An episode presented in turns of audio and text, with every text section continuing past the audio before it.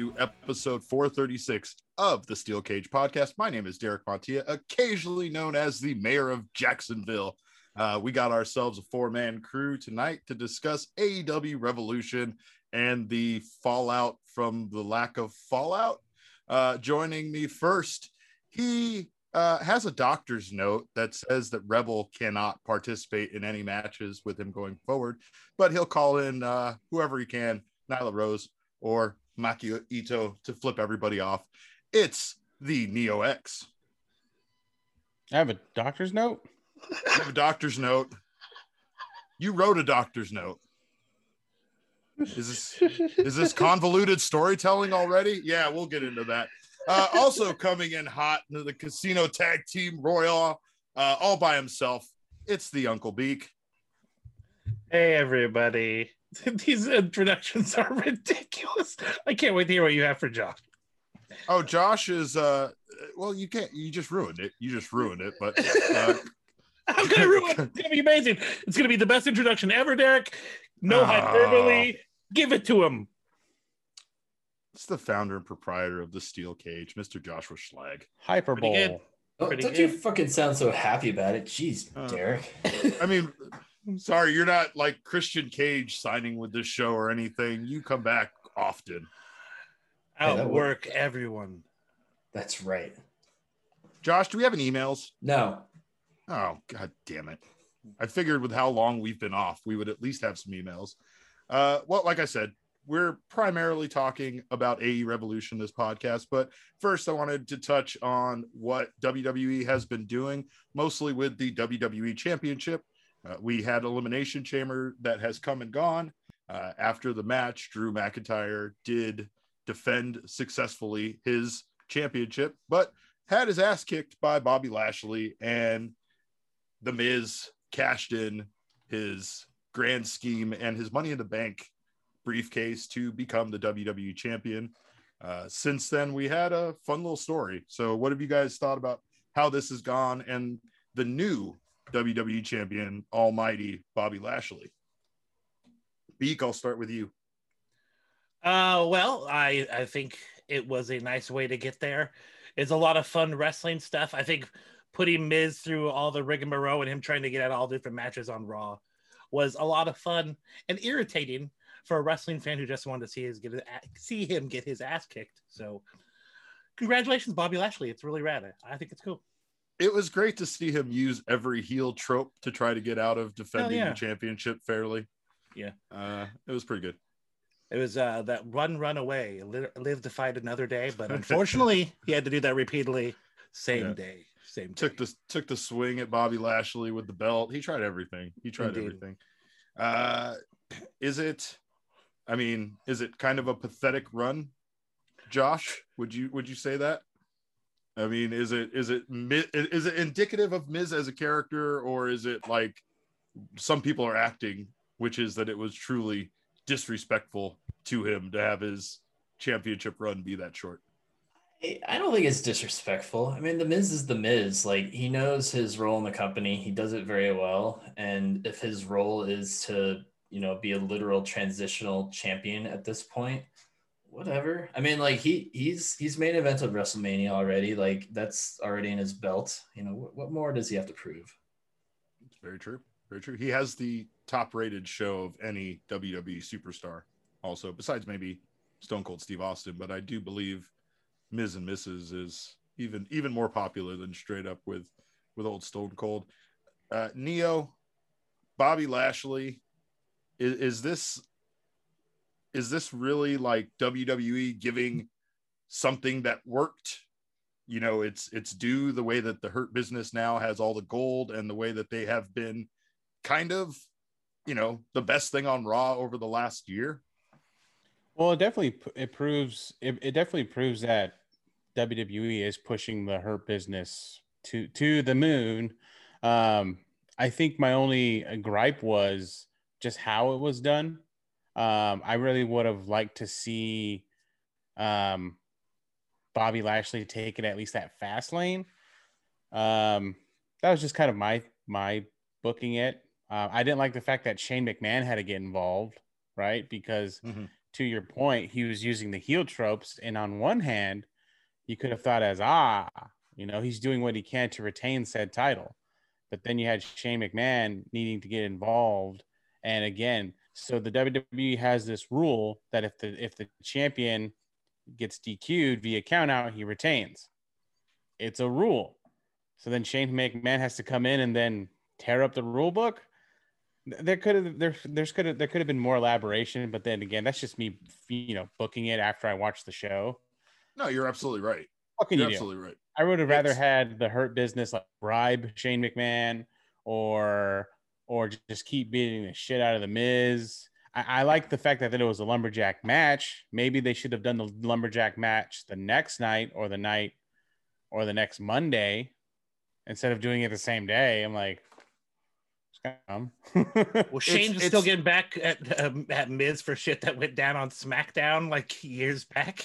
That's what it seemed like. He's like, eh, I'm just gonna keep busting this guy's balls for shit that went down that probably nobody remembers except for Jeremy on the podcast right now. Shane is absolutely getting all of his vendettas out. That's what we saw also with Braun, right? So I mean, he's the change just in vengeance mode for some reason.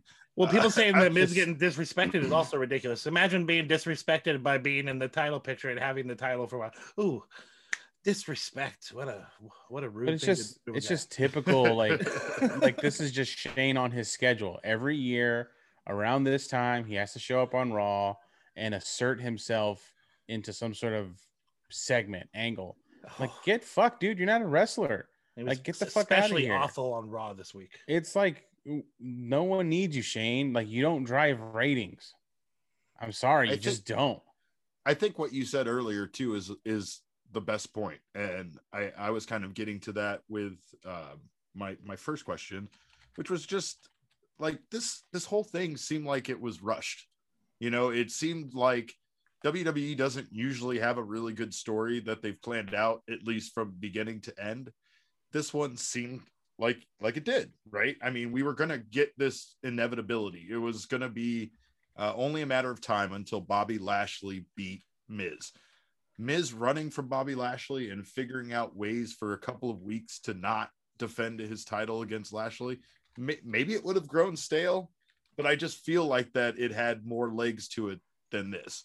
I liked when Miz was trying to appeal to Bobby Lashley's, you know, ego and say this should happen on a bigger stage. You know, you've you've been after this for 16 years. Uh, I mean, the WrestleMania thing was great, but it could have been nice for him to, you know, be like, all right, Fastlane, Fastlane, and then maybe Fastlane is when when they set it up for. It, it just it feels at times like WWE doesn't really want to promote things properly, you know. Uh, and honestly, that that could span across all of wrestling. At times, it feels like nobody uh, wa- wants to promote things properly, but especially something like this, I feel like they they should have had Miz come up with a couple of more, you know, schemes to get out of defending the championship. I I, I agree with Neo hundred percent that sure. Shane getting involved after he already technically defended the championship and making him defend it, you know, again and again, and just whatever it took to get him eventually to lose it, uh, seemed kind of ridiculous considering, you know, the the established rules that WWE has put out there for this kind of situation, right? Maybe they're Like- just trying to roll Bobby quickly into his whatever program they're gonna have him for WrestleMania. Maybe Right. like, we gotta just get into it. Oh, and that's the bigger problem is that they they seem to always be making their decisions on the fly. It always seems like it's something that they are, you know, that that they need to do something quickly because they didn't have it in their plans. This wasn't a situation where someone got injured and they had to take him out of the picture. They had plenty of time to set up a proper plan and, and give everything that they were doing some time to do it. You know, the the elimination chamber, yeah, that was a perfect scenario to show that Drew had fought off five former champions and you know that he was basically uh, you know it was, it was it was the most vulnerable that he would ever be. And then on top of that you have the fact that lashley comes out and attacks him. I get it. They set it up great. But going forward the rest of the game plan kind of just fizzled out really fast. I am glad to see bobby lashley champion though. I do think that the Hurt Business has earned this. I think that they have been just again uh, a definite, you know, standout on Raw when it didn't even feel like they were giving a push at times. I know that they had the championships, but you know what they did on Raw Underground. Just thinking about back about a lot of moments that they had over the last year, they have been one of the things on Raw that has been consistently good uh, throughout a year that you can't say Raw had very much of that. Yeah, when when there was no crowds, they actually were the only thing worth watching on the show. Like you kind of watch the rest of the show is kind of like Angel Garza and uh Retribution. Almost. No, this was even before then, but like way Oh, back yeah. at the beginning. Yeah, it was just Yeah, yeah. it was just their faction with Zelina Vega and then the Hurt Business, and the Hurt Business just stood out and then ran it with it in the entire year. Uh, well, you bring up another really interesting story that has come out, which essentially is Dave Meltzer stating that uh, it sounds like um, because of what happened with Zelina Vega, that Aleister Black is essentially uh, being put into catering until the end of his contract. Uh, it, I don't think necessarily Meltzer made the connection with Zelina Vega, but I think if you're looking at the situation, uh, I haven't heard about anything that Aleister Black particularly did himself to be in the doghouse. So you're, you're kind of connecting dots there. Yeah, it's unfortunate. The guy's really, really great. Right. It's incredible, right? Like Yeah. it's such an incredible like thought that that's what they're going to do with him. Uh he is definitely the type of guy that I imagine they don't want going elsewhere because he is going to be a massive star Dude, wherever he goes. Totally. Like not just great from the the sense of hey, we we saw him come up through the indies, but like we saw what he did in NXT. Like he's very capable of doing awesome stuff, being on TV, all that stuff. Like it I I don't get it. I I you know, we talk about like connecting the dots. Like to me, it, it feels like there's a, a dot here and a dot here, and it doesn't take a lot of work to connect That's them at this yeah. point like uh just the whole situation with the Zelina Vega just ticks me off to no end and yeah this just seems like a continuation of that real life storyline like You're fuck Vince absolutely right. It's just all of that with the with the the these guys doing the streaming and sharing themselves and WWE cutting in on that and ending them doing that. It makes sense, but It's pocket change to them, really. it's So pocket change. It's so petty, right? Yeah. Like it's literally them not wanting to, Give you know, anything. let these well, let them create like their own brand outside of. WWE. which you is know, absurd. pay- They don't even understand how better. If somebody comes stumbles upon this really entertaining Twitch stream, they go, "This person's a WWE wrestler. I need to check that out." That's money for them. It's uh, uh, not only that, but then they didn't capitalize on it by having them stream under a WWE stream. Yeah. Like, if they want to stream, let them, but let them do it for you and then share the profit with them that you're getting from their Twitch stream. It doesn't seem that hard. they used to put me everybody's Twitter fucking handle. They could put people's Twitch uh, URL up there. Like, they were all about Twitter, and I don't think they had any stake in Twitter at all. It's ridiculous. I feel like it's them falling behind the times. I feel like once again, we know that is Vince is out of touch, but you know, yeah, this this Twitch, this Discord, Sounds like These- drugs. Twitch. Yeah, what are they yeah. doing? yeah, yeah, exactly. Sounds like this Oh. podcast.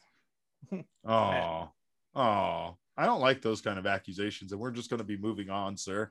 Um, that's slander and Clean libel. living. Yeah. So the big thing we're going to talk about tonight is AEW Revolution.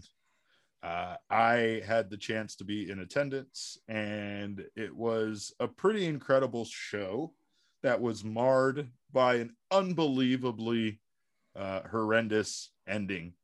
Uh, so, I want to talk about it. what do you guys think? Uh, I.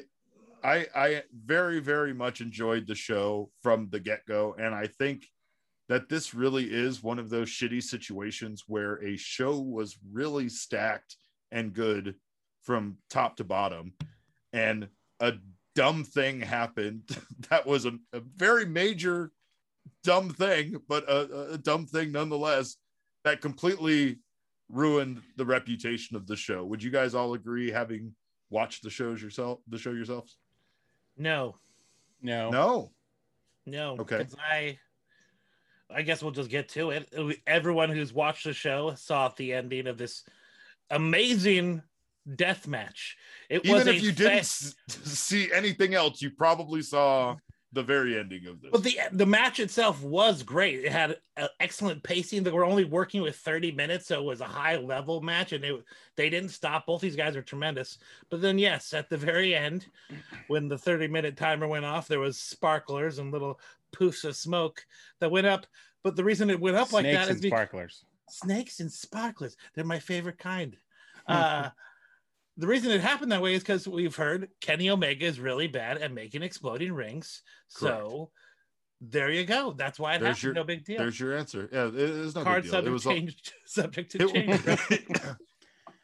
including the exploding ring. The exploding ring may not show up.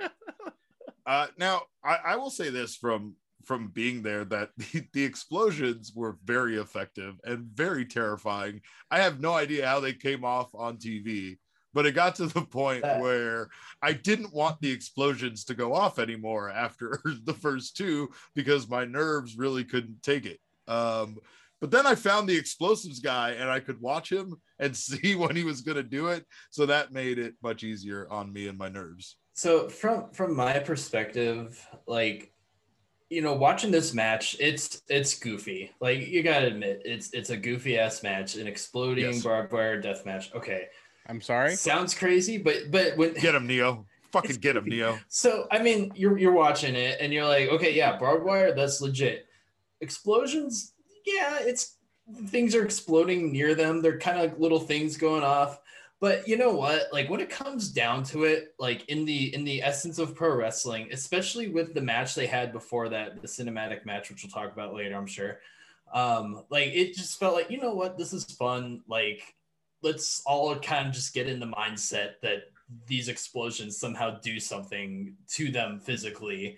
And you know what? It- the the loudness and and you know these things going off in their face at the very least there's that effect. And so yeah as a fan like it was really fun to watch. And that's that's why i got involved in it. And i, I guess like from my perspective yeah it, it all came down to to that that finish. And for me like the show you know I, I don't say the whole show is garbage as a result but if i look back on this show that honestly me as somebody who doesn't watch the product on a week to week basis like that's gonna stick with me. And Yeah. you know I, I feel bad about it. I know it's not the sort of thing i mean they sure as hell wouldn't allow something like that to happen again um, lessons learned i i don't know it's just one of those things like i, I don't i don't think it's the end of the world and Yeah, I- the I don't know what the full explanation was tonight, but eh, whatever. the the ending is what everybody's hanging up on. But let's not forget, this is probably the first uh, barbed wire death match that anybody in the states has probably seen. Right? Oh yeah, of course. Like it's it's got quite a legacy uh, in Japan, as as a lot of us saw in in the the Twitter follow up with people posting, "This is how it could have been, should have been." Uh, Obviously, showing a lot of things that there's no way they even had the possibility to do, you know, Yes. in that particular venue. So like, Right. like how, how close Derek was sitting. If they had those kinds of explosions, he would have we would have lost Derek. yeah yeah i would i would be dead which would please so many of you i'm sure uh they they also didn't really do a great job of moving the talent that sits on the floor right there back too far like they did push him back a little bit but then they just got up and walked closer anyway so it didn't seem super safe So and we're not I, marks. We'll get right next to that shit. I think I think uh, that might have played into the disaster that happened a little bit, right? So Hmm. um, I I was sitting basically kind of close to the left side of the ring, and after one of the explosions on that side of the ring, the explosions explosions wire was just like it was one single wire that went across the bottom underneath the bottom rope, and it was kind of like hidden in by the barbed wire and stuff but it was in the same position on each side of the ring on the three sides of the ring. Uh, and when that particular one went off after i think omega one of them got thrown into it uh, it looked like it burned hot now i don't know because i didn't get a chance to see what exactly happened i don't know if it caught fire or what but there were like safety guys positioned, you know, outside of the view of the camera that had like clippers, you know, like like wire cutters. And for some reason, after that one went off, they jumped over the railing and cut it and pulled it away and went away with it. Uh, but it looked like due to safety. There was something hmm. with some of those talent right there that I don't know if they were like overreacting or what, you know, kayfabing it up or what. But it looked like a couple of them, like the explosion got too close to them. And now that wasn't the one on the floor when uh, or uh, uh, Moxley dropped Omega like doing the side slam onto the floor. That one was actually even closer to the talent, but it seemed to go off, you know, safely. The other one that they cut and moved, I I think that's what happened. When you look at the video, there is no explosion from any of the explosives that are still left on the ring, which are underneath the bottom rope. None of those go off. Only thing that goes off, like you said, is the sparklers and the floor explosions that were you know down lower. I, I think the plan was to have it just fill up with so much smoke, not exactly get that big explosion, Josh, like they were showing in those videos. The the one where the crowd is like obviously 20, 30 yards back exactly. away from the ring, right? But uh, I think their intention was just to have that small space fill up with so much smoke from like the the simultaneous explosion that it filled up the camera and filled up the view and you don't see you don't see Moxley and you don't see you know Eddie Kingston laying on top and one of those nice big concussive booms too at the same time probably right yeah. now I don't know how much stock you can put in this but the previous night I was hanging out with uh, Lindsay Snow the the American Kaiju by the way uh, we're, we're we're brokering a deal you know I'm trying to keep I like I got some American Kaiju shirts I still need to sell. So if I'm not going to work with Devin, you know, why not? Anyway, um, she was doing a tattoo for a friend of ours, and she actually said that there was a test run that she saw, and the explosion was really impressive. So I don't know when the test run was, and I don't know what she saw, but I mean, I think based on what we were seeing during the match, it seemed like it was going to be cool when it went off. I was also very confused by the rules without commentary because we just got shown like the rules on on screen written and it was it wasn't up for very long but i thought i remember it saying that the ring was only going to explode if they surpassed the 30 minute time limit but yeah. then that didn't surpass the 30 minute time limit like the match was over yeah. there's no ring the reason the there, ring should have exploded anyway. There were uh, definitely uh, some other like production issues with like the like the the ominous sound with the countdown or something. It was so cool point. sounding, like it was it, so it was. cool, and then they just stopped it. But like, but, but it just like, started oh. happening, and the announcers like didn't really have any indication as to what exactly it meant. They're like, we think that's about ten minutes. Well, left. to like, to to me, whenever the sound cues came on, it, it was it was kind of it was so ominous that when I heard them, I was thinking automatically in my mind, okay, something's going to go down, or the time limit is lessening. You know, it's not like New Japan where the announcer automatically, you know, shouts out the um, the, the time the, left. The, the they said left. it was some kind of yeah. warning, but it was a warning. Yeah, yeah, yeah but it, and it sounded like a nuclear warning of some sort. But it was awesome. That's the problem. And then they went to a normal like beep when it came down to it. Like they didn't use the same sound for it. Like I was, I wanted that sound to get right. louder and just keep kind of beeping and just being there the whole time. Midway through it happening, it just stopped and then didn't come back. And then we got the end clock that came up. I will say that of all the explosions that made me fucking jump out of my seat, the the Anderson and and uh, Gallows bat was easily the the one I was not ready for the most. That one shocked the shit out of me and looked like it legit. Like a couple of so them legitimately cool. look like they could have been dangerous, but again, yeah. in person, right? Like you're seeing shit blow up, fucking forty feet from you. And Dude, the one Kenny took to the face when he was selling it, it looked to me like, oh, he, he okay. might have got fucked up.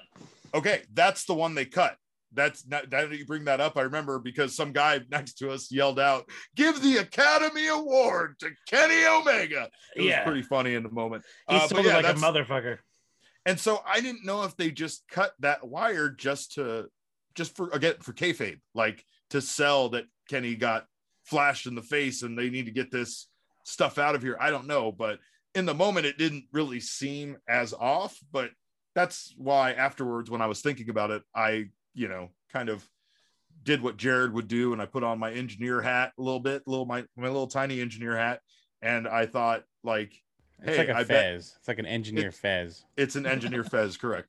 And I thought, you know, obviously explosives from what I've always seen are a circuit. And if you break the circuit, explosives don't work anymore.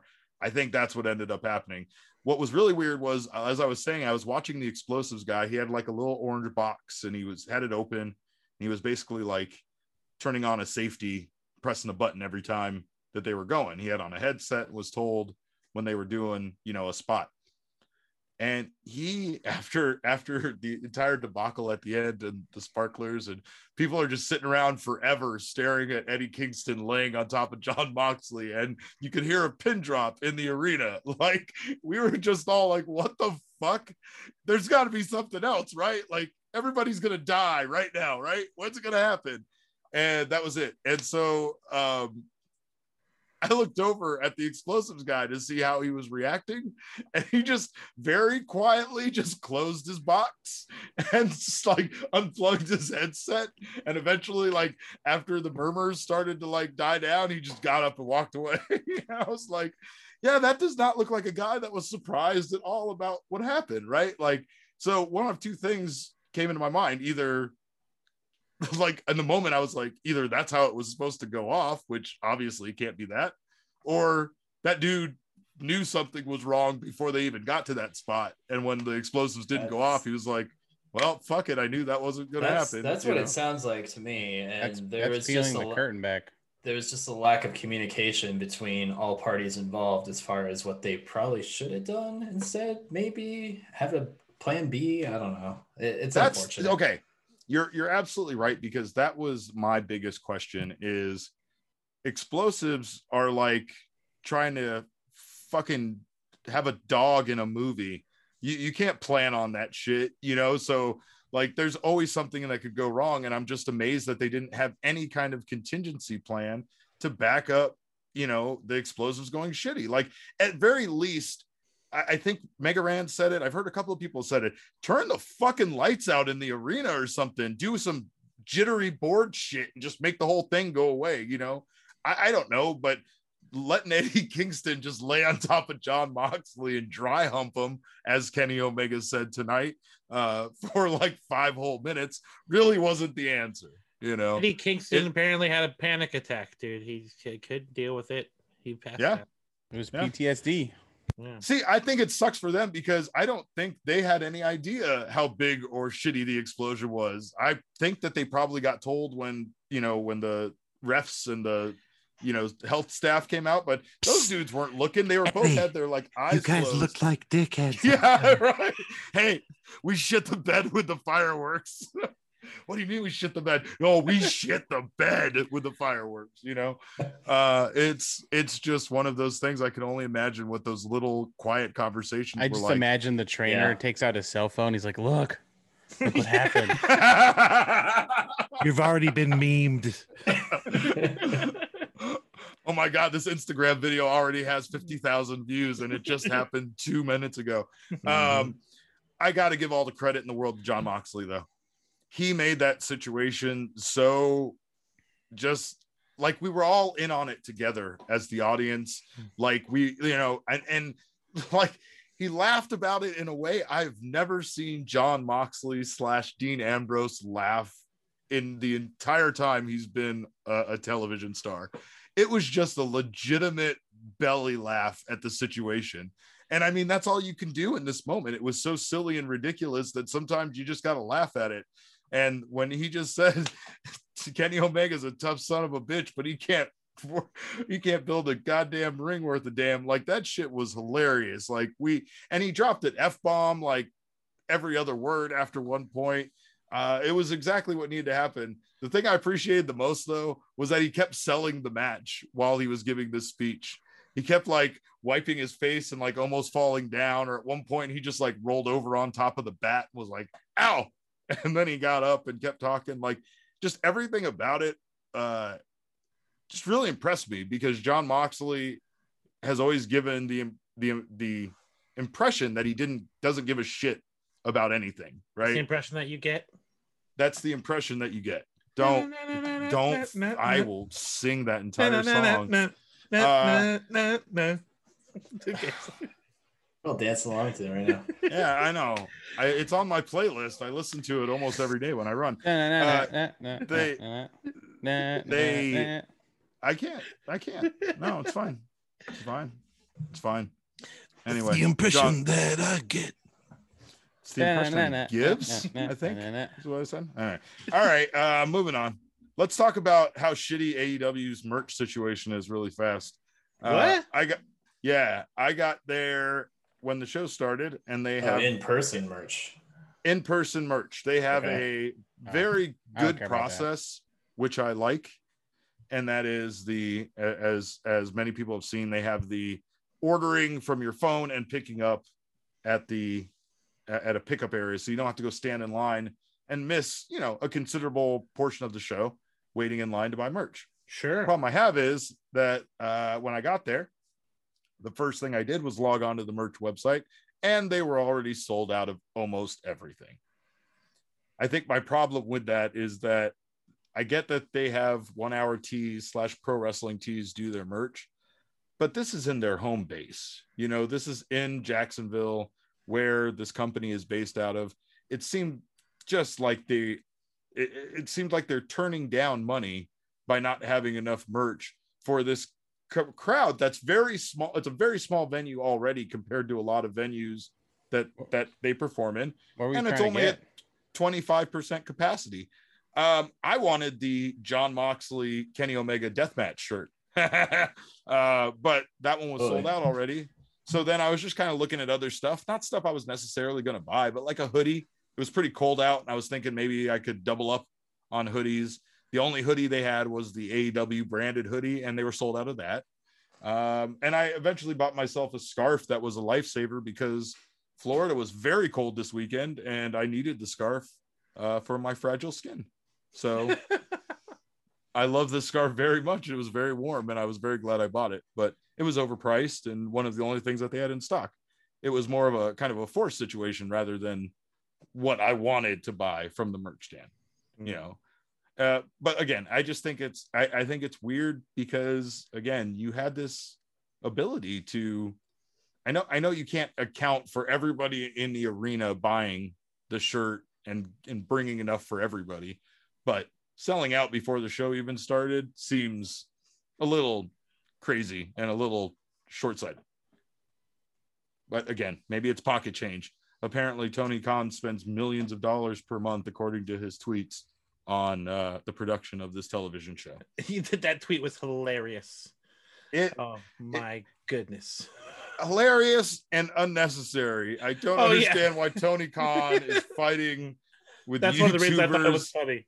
on He's- Twitter. Why did this why did this billionaire do that to this girl? Because he fucking had time today. He Yeah. fucking had time. He's angry, is what he is. I yeah, mean, that that's the PC. That's the PC description. He's just passionate about his business. Yeah, no, he's fucking pissed off about the way the show went the other night and not in the mood for anybody's shit. That's what's going on. Keep giving him hell, Tony Khan. That's what I say. Or TK. That's what I call him TK. I don't know. Did I tell you guys he follows me on Twitter? I think I Yeah, brought that D. up. We heard about that, D. Yeah, okay. Anyway. DMs. Yeah, all the time. Uh, All the time. Uh, yeah, I, I yeah, get that sentiment, but you got you got to reel that in a little bit when you're a public figure like that. I feel like. I, I, shit, man, you, you and I have had conversations with each other about reeling it in on the Steel Cage account at times, and that's not definitely not uh, a televised wrestling show on TNT. So, Yeah. uh, I want to talk about Maki Itoh because she's the greatest thing that I've ever seen in my whole entire life. Dude, Um, I'm I'm jealous that you got to see her live. I my my my exposure to her was like seeing you know her tweets. You know, like uh, her her her original AEW tweet was like "Hello, motherfuckers" or something like that. And I, I didn't understand it until seeing her come out uh, at, at Revolution and doing her thing, and I'm like, shit, okay, It- like she she's so damn unique. I I absolutely love it. it's fucking incredible. Like it, she's absolutely incredible from singing her theme song on the way down to the ring to just the way she wrestles. She, she I, I can't even sit here and say she did any cool moves because a lot of the shit she did was just kind of like throwing her body around and doing some dumb shit. Like, but it went with everything that she seems to be as the as as this like reckless spirit uh, of a character.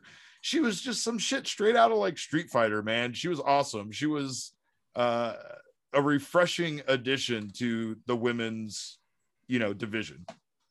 And I know Neo loves her. He, he Neo? doesn't agree. No, Yeah, never mind. No, shut up, Jeremy. Go ahead. What are your thoughts on Maki Itoh? He loses his floor time. Uh, I think anything really ridiculous in wrestling is a lot of fun, and she's hilarious, over the top and extreme. And her reaction to Jim Cornette talking shit about her, when she said she was like the deity of shit and like covered herself in chocolate, was Yes. amazing. So her Twitter game, her social media game is on point. I very entertaining. I look forward to see what they, they have in store for her. She also had an incredible clip on being the elite, where she, uh, uh, the the uh, Dark Order were talking about how they lost Anna Jay due to injury and that they could never replace her. And Maki Itoh walks into the room and flips everybody off and says, "Surprise, motherfuckers!" And then they all erupted to cheers, like, "Yay, we found our replacement!" It's the best shit. I, I continue to enjoy being uh, being the elite very much. Uh, but yeah, I just I don't know, man. I thought Thunder Rosa was very much needed for this women's division. I think that they're continuing to build and add really unique, you know, women to to this division. I think that's what they need. At times, I feel like they might have gone, you know, too much in the direction of trying to bring in you know, like really good performers, really good wrestlers, people that have a great reputation of of being a technical wrestler or whatever, but I, I need characters. You know, I need I need people like this that are more than just their wrestling ability. Or Ryo, All right. Mizunami. Yeah. I was saying like her. like, She's a big elaborate Yeah. character. Yeah. Right. Right. Yeah. That's what I mean. Yeah, Yeah. Right. No, absolutely. It's just more of of that. I don't I don't know. I think it's just a television thing. I mean, like you can have all the competitors you want, but you know, they they need to strike that right balance between, you know, people that like Britt Baker is has become an amazing character on television. You know, like at, at, she has continued to evolve as this heel and has just gotten better with time. And that's something that's really cool to see. She has definitely grown on me from you know when when i first saw her on aew television. Agreed. uh also had the tag team championship match. I was really hyped about this even with how much i hate chris jericho. I got to sing his theme song um live and i've never gotten to do that because i didn't know the words Wow. the first time. Um, and I don't care if I'm supporting him or not. It's just a banger. It's a bop, and I enjoyed singing it. Uh, the Young Bucks defended their tag team championships against Jericho and MJF. Uh, there's a lot of like son father combinations, you know, Jericho and MJF and Sting and Darby. There's there's a lot of dads with their kids out there fighting other people, and I really like that. I really like that. Um, this match, this match was like they're fighting the kids that the rowdy kids that live on the uh, at the Those house old, next those door. Those young bucks down the road. yeah, those young bucks next door. From, Uh, from Cucamonga. Rancho Cucamonga. I, I love this match. I thought this match was great. At times, uh, I got a little exhausted by the false finishes and the the kickouts, but Falsies. it was it was really good. Yes, it was 100% the best match on the show, uh, in my personal opinion. Yes. And you can't not expect the Young Bucks to deliver. And I'm so glad these belts are on the finally on these guys because it's what we wanted the entire year when the show or the damn company started. Like, get the belts on the Bucks. No, we don't want to put ourselves over and everyone get mad. Who cares? We need to see it. So it's, I'm glad it's finally happening. We knew it was coming. Yeah, you know. Eventually So we were just titillated. clamoring, just we're waiting with bated breath. I think they wanted to build up the tag team and make the other teams look equally important, you know. But I, I think oh, I what you get said you. is I get you. no, it's not though. Really, it's the first thing you said. I felt like that with everybody in the elite. Mm. You know, like they didn't want to put Kenny over as the first champion, and they didn't want to put you know the Young Bucks over as tag champions too early. They had to wait, let it simmer, and let everybody kind of forget how involved they were. Oh, it's totally the right of it. move. I'm just being selfish and, a, and a, an idiot. So, but yeah, it's I- it totally worked out. it it it it is but then you know cody also had no problem Mhm. not waiting very long to um he's you son of the dream, baby. He's following his daddy's footsteps. uh check out the go big show on uh you know whatever channel it's on tbs he's incorporated that into his titantron and i think that was the no? most agreed uh no i'm pretty sure it's on tbs um but The it's sister the most station. it's the most station. egregious thing ever is that he he incorporated that in there uh, you did say that was the best match of the night and i will agree with you but i would say that the other best match of the night was uh, the casino tag team royal i thought that was really really fun. I thought that they had they had a lot of fun spots in there. There was a lot of different stories being told. For me personally it was kind of hard to keep track of what the hell was going on all the time but uh, the end result of Death Triangle coming out on top as the number one contenders for the tag team belts is awesome. And Sure. it was just it was it was fucking rad. It was rad. I, I love those guys. I love to see those guys succeed. I think Rey Fenix is the most talented wrestler in the company. Uh, that guy just does shit that other people can't do, and I've never seen other people do. I say strong I- contender for the best wrestler in the country right now. Yeah, yeah. Like that, I think that's what made him and Pentagon Would say such a good. best wrestler in the Western Hemisphere. Yeah, there you yeah. Above the equator, we're talking, but you know, A lot of qualifiers. uh, So, so Rey Fenix versus Okada dream match. west of Brooklyn. Yeah, I'd even Uh, take Rey Fenix versus Ospreay. Like, give me that. yeah. be dope. Ospreay. Well, I do have a question for you, Derek. Yes. AEW has some bangers of entrance music. Uh, how are those in person? Because they they seriously have some great tunes. The Sammy Guevara tune. I don't think he was on the show, but that's a banger of a song. How was the actual presentation, audio wise and visually, there? it was all really cool, man. I I really enjoyed it. The songs, like I said, the one of the very first thing I was greeted with was Maki coming out to the ring and singing, you know, her theme song herself. That that part was incredible. I will say in, in some of the best songs were the guys in the in the casino battle royal. So then their theme songs were like five seconds long. It was super disappointing That's Especially bummer. once- Yeah. especially once Jungle Boy's song hit and we all just wanted to sing it so bad. And it was like, oh, oh, oh, oh, oh. oh And that was it. We were like, oh, hey, keep it going, man. Like, They- you guys paid a lot of money for that song. You should play Yeah. it all the time. So, so with this being, you know, having some similarities to a Royal Rumble, there were 30 men in the ring, uh, you know, came through the ring at some point, at least, uh, being eliminated in a similar fashion, all that. Uh, they did not F around when it came to, hey, somebody's entering the ring every 90 seconds. Like they just had that clock up there. It counted down to zero and it flipped right Yeah. away to 130. Yeah. And it's just, we're going, going, going. Nothing is stopping the countdowns. Like I, I, I respected that. I, I thought that was well done. Every other Uh, Royal Rumble clock has been kayfabe like hella bad. This was totally yeah, legit. yeah, yeah, right. that part was refreshing, and I mean, especially on a night like this, like, um, you know, the show started pretty late for what I'm used to because it's an East Coast show, and I don't attend those. So, like, the show starting at eight o'clock, eight thirty seemed incredibly late. By the time this was going on, I think it was like eleven, but uh, th- th- there was just um some huge pops in this in this match that I loved personally. John Silver coming out as I think the third Dark Order tag team in the match. Yeah. Fucking people went nuts for him coming out, and I just love that. That guy has done such a good job of getting over with his his personality and and his wrestling at the same time. Like I I posted a clip a while back that the dude just has a fucking extra gear that most guys don't have, and it's incredible to see him go when they like let him loose and do his little Tasmanian devil thing. Uh, it's just it was really cool because he's one of my favorites, and I don't think that they, I don't think they ever put him in a position of being popular necessarily based on success. It's just people love him. He's just just a lovable guy.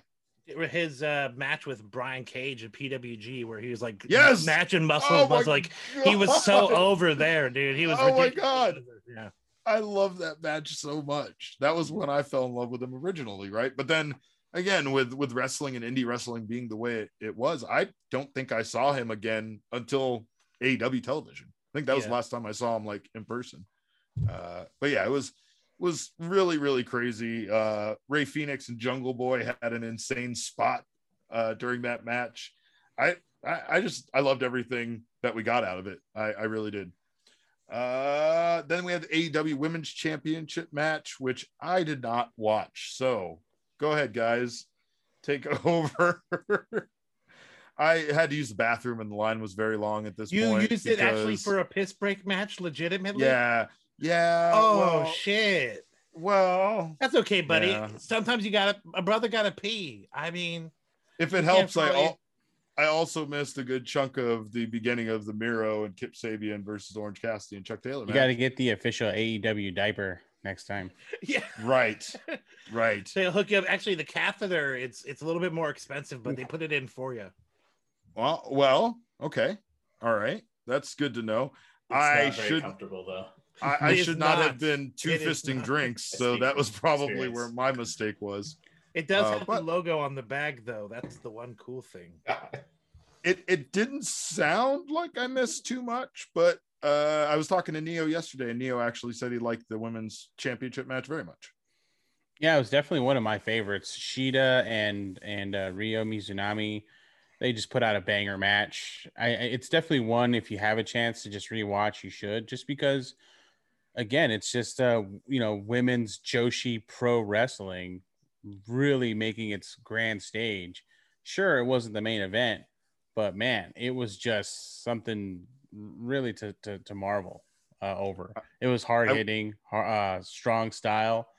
Yeah, I Uh, was gonna say the one thing I remember about it was that I could hear the thuds hitting when I was standing in line to use the bathroom, and I remember wincing, going, "Jesus, like, oh my god, I can hear those from all the way over here."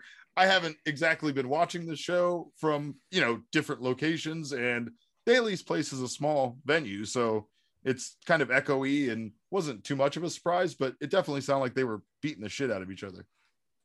Yeah, for sure. Uh, I see these two actually uh, face off in Sendai Girls in like a multi women tag match, and yeah, they're- always beat the crap each other. Joshi is awesome, dude. Like honestly, it'd be Uh, rad if we like reviewed uh, like a Joshi. Show. I know we cover regular day to day wrestling, but it's cool if we maybe review the Joshi show one time on this show if you guys be up for it.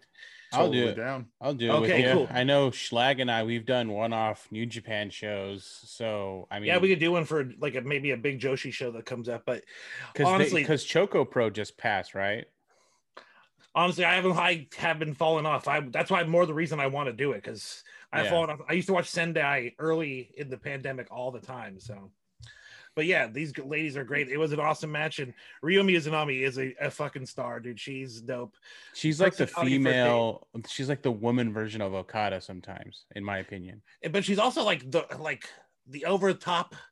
Like in the rock, like smelling the crowd, and like I don't know, Mhm. she's like an amalgamation of all these awesome personalities, and she's a great wrestler.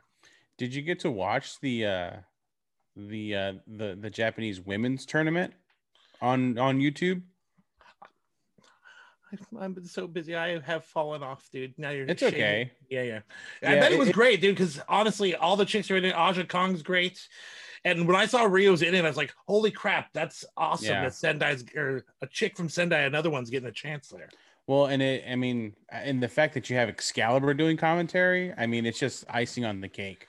Yeah, I heard he covered. Actually, I heard a lot of great ways. He did all of it. How he covered it, Yeah. getting all the names across. Because honestly, anyone who's like uninitiated coming into something like that would be overwhelmed. Yeah, I mean, it was. You imagine Jr. trying to pull that job off? Fuck that. impossible, impossible. he he did that when he was you know doing AXS TV and he was trying to cover NJPW and he got a lot of heat for for it. She's a hell of an athlete, you know, for a woman. I mean, even compared to a man, she, you'd have to say that always. I, think hate when he always right. does it. He always compares like when he puts over a woman. He's like, I even me even compared to a dude, like he has to make us known. Everyone, it's clear. By the way, all athletes. She's a big girl. She'll fight a man. she could she could also possibly beat a lot of men up. Maybe. just so you know, and I don't mean anything by that. Yeah. All right, Oh. sorry. it's always shit She's on mad. JR randomly. He deserves it sometimes. The Um, stuff but he's yeah. saying about Nyla Rose tonight was just uncomfortable. He's like, she's so strong and thick. It's like just like like a man. why, you- why always you can't. Uh, so yeah, JR is ridiculous, and let's move on. All right. Moving on. So uh Speaking, speaking, of, of, I, thick, I know I know you didn't hear it uh, because you were there, but the com the commentary that JR was doing during the pay per view was kind of rough. Uh, He sounded like Yeah. he needed like a like a lozenge, Yeah, like yeah. a couple of them, some sort of like cowboy whiskey. I'll I'll say that that's one thing that really disappoints me with AEW at times is just they are so they're so professionals, they're so over overly budgeted it seems like. It seems like they have everything, you know, wrapped up as far as their production goes and then something like that, you know, something like JR kind of ruining commentary at times or whatever. Mm-hmm. Like I know what you're talking about with New Japan where he was openly ignorant about the product. You know, he would say, I've never seen this guy wrestle before, but I like him and stuff like that. And you're just like, well, how have you not? Like, watch some fucking clips, dude. Like, Or even guy if you haven't, just say Not what say you like that? about him. yeah, like, not, just not forget that part. to say, oh, What's Anyway. the what's the rule of pro wrestling? You, you highlight the good stuff. You, you try to cover the bad stuff. Right. And it's like improv. You got a yes and. You don't just like come out there and say, I am lacking all of this knowledge. Please fill me in while we're talking about the Right. show. Right. Yeah, Josh. Yeah, Josh, fill us in. Shit. Josh, do we have ab- any emails that's come in during the show? Yeah. No, sir, we do not. Okay. Do you want to talk about uh Miro's calves being bigger than yours, Josh? Because holy I- shit, his legs are like tree trunks. I I I want to do I want to like have have a lineup with like me, Miro, uh, and Bully Ray. Oh my god, listen Who to is this the arrogance. Capzilla? Listen to this I'm just arrogance. saying, have, have you have you seen my cover photo on Twitter? Oh I, don't know. shit. You, Wait, you put guys you guys have cre- you guys have created this monster. I know we really have, and I'm fucking ashamed that we did. I am ashamed that we did. I I gotta say, like watching this match, I haven't watched any of the Miro stuff thus far. Not to sound like you know, hey, I don't know what's going on. Hey, you Uh, don't watch the problem. You just sound like JR over here. You sound like fucking JR. But having having last seen him as Rusev in WWE, like seeing him now in AEW, du- the dude is in phenomenal shape for one. Uh, Yes. he was already in pretty good shape before he left WWE, but he's on like another level now. Uh, but like he he seems to just have like this new energy, and he's got a new lease on life, and he's loving it, and he's enjoying what he's doing, and that's the main thing I got out of this match was seeing him like just you know be what he is and and really get put over too. Like the announcers i don't remember who said it but somebody was like once miro decides that he wants to go after that aew title like look out and i'm like holy shit like they're really really talking him up and and the way that he's being presented like it feels that way too you know This, this a big- particular match was that a big definitely. meaty match between him and just Cage. Like, just give me both Oh. that. Just Yeah, that's the that's the equivalent of just big meaty men slapping meat. Me and my girlfriend, she's like, "Oh man, Rusev has, uh, got in a really good shape." I'm like, "Oh, now I got to worry about Rusev." Mama, mama. Shit. Mm. But I gotta admit, yeah, he's like, yeah, dude, he's gotten really lean and he's put on some actual Yeah. more definition. He's ridiculous. yeah, it's ridiculous looking. I I think the one thing I thought during this match was, and and Josh kind of just addressed it. I I don't hear commentary, so I don't know what they're saying. But I was just sitting there thinking, how crowded is this house right now with all of these really talented guys? And Rusev is here playing essentially a, a bodyguard heavy role for Kip fucking Sabian, where their gimmick is that they love video games. Like it's really weird, and it doesn't seem like he's. But he does love video games. a- I love video games too. We all love video games. Well, he, well, he has a Twitch channel. At the end of this most recent, I have a Twitch channel too. So do you. We all have Twitch channels. I don't. But I he makes it. money from his Twitch. I make money from my Twitch too. So do you. We all make money from our Twitch, Neo. None of There's this money is in new Twitch? information. That's this is Um, why this pod should be on Twitch. No, you're right about that. That's definitely Josh. Come on, get fucking step your game up. But I, hey, I don't Miro know. I think said you didn't hear commentary, but you must have heard the man say that playtime is over. that's correct. Playtime is over. No more video games. Cue Uh, my I- music. that, that was so rad. I like that they are doing long term stories with these guys, right? So it feels like he has been facing off with the best friends for, I don't know, his entire time in AEW, Charles. which when I fact check that is true. He has been feuding hey, hey, with hey, the best friends the Hey, entire time. take it easy. Take I'm it just easy. saying.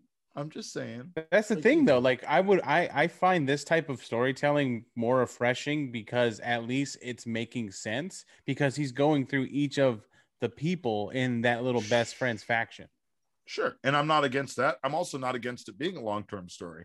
Like like I said, they have a crowded house. So to get somebody involved in a program that is entertaining and keeps them occupied storyline wise for a while until they're ready to give them some sort of push, you know, like that's fine. And I'm down with all that. It just it seems like a lot of these guys came over to AEW with gripes about their position in WWE.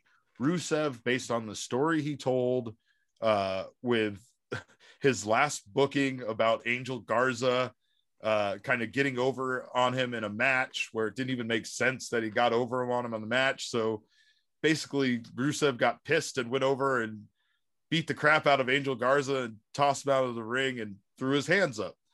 And there was a rule in WWE about not throwing your hands up after you lost as a babyface. And Rusev did that. And he went backstage, and Vince McMahon met him and was actually happy. He was like, they were going to bury you out there, and you didn't let them. And then he told Rusev that he had a bonus for him. And the bonus was that he cut him the next day. And that's how Rusev's time in WWE ended. Good Right. Jesus. Like, that sucks. he was he was all pissed because he wasn't he wasn't even feuding with Angel Garza, so he didn't understand why Angel Garza would get the pin over him in the match, and like just a lot of stuff that happened in that particular match, you know, that he didn't like, and you know he got he got really pissed when Angel Garza was like hot dogging up on the on the turnbuckle after And the match. Rusev threw out the storybook. Yeah, exactly.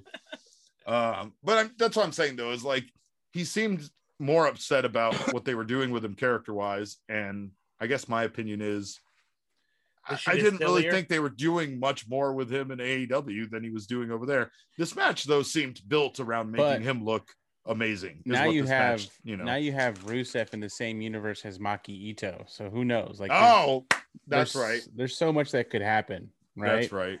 Yeah. Um, yeah, and then the fact that you'll see him against, you know, again, like people like Lance Archer, Brian Cage. I mean, you, you don't need to blow the load this his first year. I mean, you know, give him time, let him marinate. you don't. Yeah, You I was the don't? guy who was like, man, th- th- we can't saddle this guy with Kip fucking Sabian and Penelope. Like, Yeah. it's it's ridiculous. Penelope. Penelope. Uh, but I, I guess it has worked out in the long run because I just thought they should have this guy come in and just murder and wreck house on everybody. But you're right, man. It's a it's a crowded house, a very crowded house. Uh, yeah. And speaking of Well, crowded that's, house, that's why they're gonna another- have AEW Dark Revel. What do they call it? Ele- Rev- elevation. elevation. You know, and it's funny you say that because I've noticed even the dark matches have been getting higher profile wrestlers on them, right?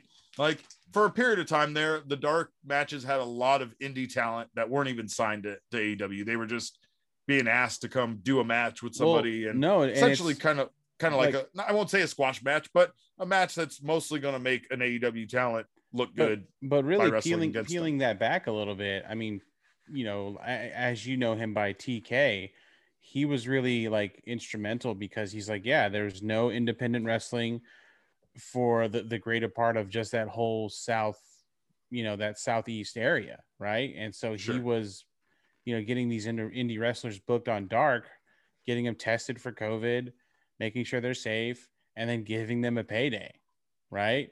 So I think Yeah. I think on the other side of that, I think that's the, the other reason why I really appreciate Dark because, I mean, yeah, TK is probably a, a lot of bad things, but I th- I like the fact that he's still trying to support independent wrestlers and and giving them a shot. You know, I agree 100%. I agree 100%. And I never thought that that was a bad idea. I actually thought it was a really good idea. I thought that the way that they were kind of naturally, you know, giving people a, a real opportunity to shine. And if they did impress the audience and got people talking about them, kind of like what Will Hobbs did, right? Like Will Hobbs made a big name for himself in the AEW world on Dark, and that's how he became part of Team Taz. Next thing you know, he's beating up Sting in a fucking dirty warehouse. That's how life comes at you fast. they they did a. Uh, I like the I like that spot that he and, and Cage did to Darby Allin when they just kind of swung him into that the that glass and wooden like little wall thing. It was fucking incredible. It reminded me of like what we would do to like you know my little brother into the pool. right. it fucking came back down on Darby's fucking noggin. It was ridiculous. Yeah. Oh yeah, Yeah, that was did. that was brutal. Now, I they used this match as a way to cover up getting the main event ready, putting all the barbed wire on the ring and everything like that. So it was a real smart move, right? But the other thing I really enjoyed about it was the version we got was without commentary, but had sound from the the Oh, movie. And it was so good that way. And then I like I heard people saying on online, like, man, this match was great, but I wish they didn't have the commentary over the top of it. And Yeah, all I could it think was as like, no wonder we enjoyed it so much because it was. It was like watching a fucking it was like watching some awesome movie or I, I don't fucking know, dude. It was it just started out of nowhere. It was just on, and then you know we didn't know if what we were seeing was an entrance video or what. Like we didn't know what was going on, and it was the weird Sting kids and mm-hmm. Darby fucking wearing the mask and rolling down the street and all the shit. Just the way it was shot, everything they did, like that. That was a perfect cinematic match. Yes. It's my favorite one that any company's done at this point. Like the John Cena and Bray Wyatt one was really cool, but super ridiculous. And I, I think that was probably the best one overall. But this one was just so rad, dude. It's so rad. they've all had a level of humor to them uh, in some way, shape, or form. Whether it was, I, feel like it was always intentional, right? So you had all of the Hardy stuff always was funny, right? All of the Hardy compound stuff and the broken mat. Uh, the the Undertaker match just had its campy, funny horror movie moments that you couldn't help but laugh at. Like you said, the John Cena thing. I, I mean, even the the Money in the Bank at at the headquarters at WWE headquarters was fucking hilarious at times, right? This was just straight up just Great. badassery. Like it was just fucking cool. It was just incredible. I couldn't believe that they did such a good job, you know, of making Sting look so cool in that particular match, you know, but it makes sense. It's a controlled environment. They could do a lot of stops and edits and different things, you know. I just I popped for stupid shit like when he threw the bat and he actually made it up into like the open like area up on the next level like I I I just fucking couldn't believe that they put together such an amazingly beautiful thing. Yeah, agreed entirely. Uh, even just the way that the whole thing kicked off with them getting in their vehicles to, you know, go to the venue where they're Yes. going to have this throwdown, and, and and I guess that is where, like, I I probably and a lot of people probably started to like have that feeling initially of, you know, we probably don't need the commentary because it felt like you know they were kind of almost sort of shitting on it at times. It, like it was almost like Mystery Science Theater 3000 going on. Like they're comment, you know, commenting like, "Oh, that's Sting's truck," and all, all this. Oh, come on, we don't need. That. Well, and and this is kind of why if I could pick who's doing commentary on this, I'd rather have just Excalibur, Taz, maybe Schiavone. That's probably Ta- it. Taz was kind of. What you're really saying is- No, but, but because JR. Taz, but because Taz it, it acts as another character in the match. Because yeah, he- I guess that's you know, true. You know, That's he's, true. that- he's a color commentator for his group. True. Yeah, but regardless, that yeah, the match was so much fun. This this was my favorite part of the whole night, and I I'm not a Sting fan generally, uh, but yeah, when I when I heard that Tony Khan wanted to bring him in, and his pitch to Sting was essentially, "Hey, you want to come do some cinematic matches?" Yeah, we'll Um, pad the shit out of you, bro. Yeah, it's it's perfect. It's the perfect scenario. I, I think that it's very well done, and I look forward to more of these. Yeah, the biggest thing was the um was when like Darby did that almost like that two story coffin elbow Coffin drop thing. drop. Yes. That That thing looked nuts. brutal. It, it was It definitely went into the abyss. It was great. yeah, it was definitely like on par with Kenny's one winged angel during the stadium stampede. It's it was it's brutal. That's and that's I think that's the biggest thing that I that I continues to attract me towards AEW is anytime I've turned on to watch AEW, AEW Dark, that just the wrestling just never disappoints. It just never does. Yeah. And No, even in no. a cinematic match like this, like they captured a brutal moment like that. You know, like there's there's no faking what they did or you know trick There's camera no shots shaking of or, or shaking of the camera. Like Uh, yeah, yeah. It was straight up just like wow, they actually did. Well, that. it's it's like what Beak said though about when they bro- when they put him through that glass and then the frame like landed on his head. That didn't look like that was even supposed to go down that way, but it just No. did, and they got the shot, and the shots like, hey, it sucks, and we can stop and make sure he's okay afterwards and give him some ice or some shit. But like, they got the shot right. Yeah, thank And- God we were rolling and got that. I, I mean, the difference here is that these guys are both the stuntmen and the actors. So when shit like that happens and they can have it zoomed in on their face when it's happening, then great. You know, Honestly, that it- that bat passing bit should be like a gif that for like friendship. Like somebody throws you something like boom. You're so right. Yeah. But I, I think I think the one thing I could say about being there in person was this was, you know, a, a drive-in movie situation. Not to mention the fact that you had a bunch of people setting up fucking barbed wire and shit in front of us, which is supposed to be, you know, kind of distracting and take away a bit from your ability to watch what they were putting on the screen because they didn't like dim the lights in the arena or anything like that. Like they had full full on green lights, you know, shining everywhere and and you know, no like hiding what the ring crew was doing. The crowd was still so into this match that you could just hear the oohs and the ahs and the gasps like traveling throughout the building and that was awesome. You know, it it really got even the the live crowd there in person who was watching it the same way everyone else was to just be all in on it. I I it's the one thing I want to watch again.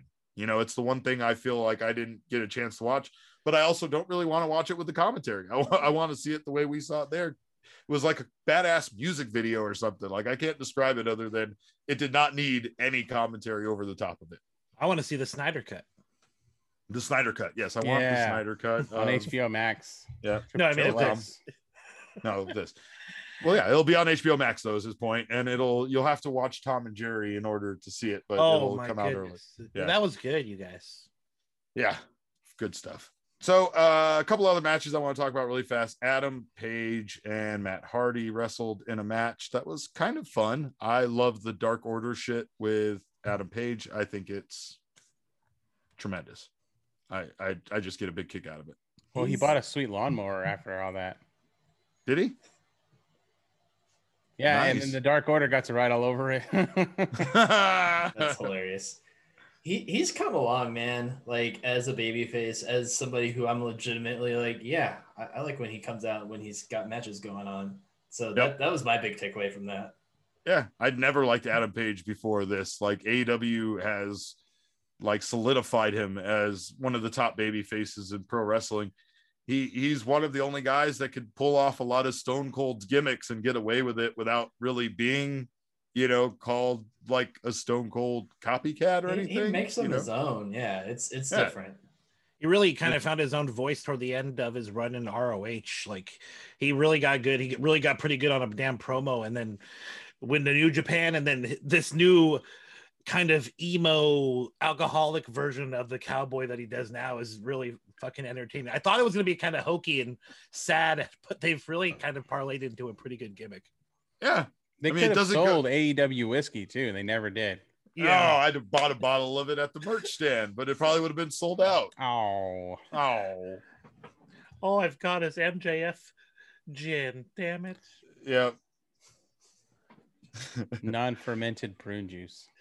Uh, So, I know we're- JR's barbecue flavored vodka.